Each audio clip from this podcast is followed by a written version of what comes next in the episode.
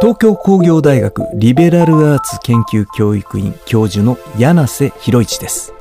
今週は国道16号線についてお話しします。未来授業。今週の講師は東京工業大学リベラルアーツ研究教育院教授柳瀬博一さん。日経ビジネス記者。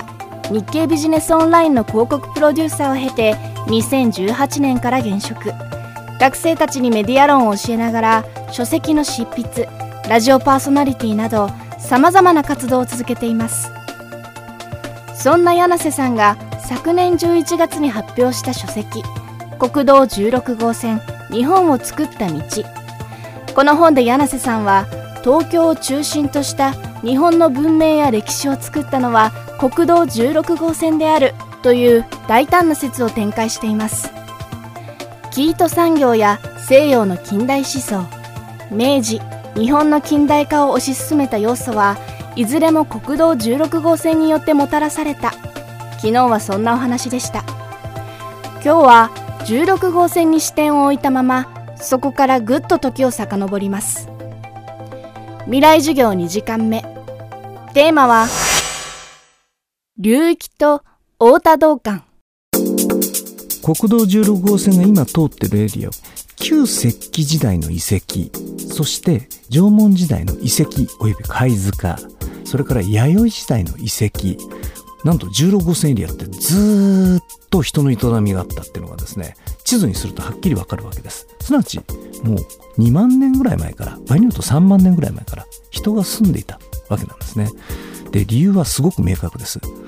16号線のエリアの地形がですね人が大好きな地形だったからなんですね。この人が大好きな地形は何かってこれは生きていくのに向いてる地形なんですね。その条件は一つはまず高台があることなんですね。敵を見分けやすいこと。雨が降っても水浸しにならないところ。道屋だからお家が作れる場所ですね。でも高台だけだと足りないものがあります。水ですね。そうすると高台のへりから谷が生まれるちっちゃな流域の源流があるところなんですね。源流があるときれいな水が必ず手に入りますよね。飲み水に困らないわけです。でこの源流があって谷が開けてくるとどうなるか。ここはちっちゃな川と湿原が生まれます。こういったところは植物そして動物がいっぱい暮らす場所であり例えば海岸沿いだったらその先にですね干潟なんかができますので貝を取ったりカニを捕まえたりあるいは水を求めて鳥や動物が来ますよね。すなわちご飯に困らない場所なんです。その意味でも16号線エリアというのは古代から現代に至るまで人間が住むのに一番適したちっちゃな流域の地形が大きな海や川ですね利根川や荒川といった大きな川に面してつながっている場所だったからこそまあ本当に日本の歴史上最初に人類がやってきた数万年前からずっと暮らしが続いているとそういうことなんですね。この流域という地形は古代の人々が生きていくのに適していましたがそれだけではなくその後に登場した武士の拠点にもふさわしい場所でした。城を作り馬を育て港を作るのに最適だったからです。そして室町時代16号線沿いの地理的な特徴を見事に見抜いて次々と拠点を作った一人の武将がいます。それが太田道館です。太田道館というのはですね室町時代中期のですねあの有名な武将です。武将ではありましたけれどもトップではないんですね。上司がいたわけです。上杉の扇安貞政ですね。この扇安貞政っていうのはちなみに里見八犬伝では悪者として出てくる人なんですけれどもこの扇安貞政のですね彼は家臣だったわけです。ところがですね彼はですね天才的な軍師であり城造りの名人だったんですね。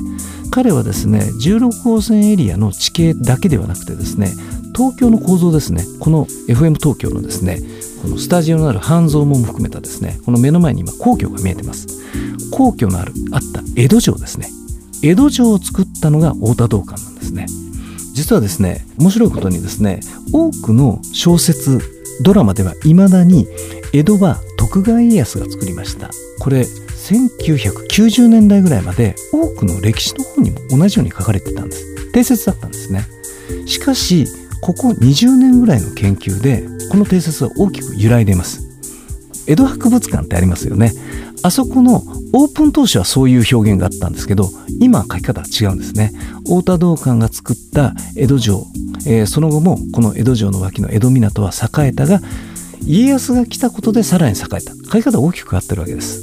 じゃあなぜ家康が来て江戸を作ったって物語にしたらこれはやはり諸説あるんですけどいくつかの説で共通するのは家康英雄伝説を家康及び徳川自身が作ってまあ言ってしまうと歴史の修正をしたんじゃないかというのがいろいろなこの専門書に書かれています。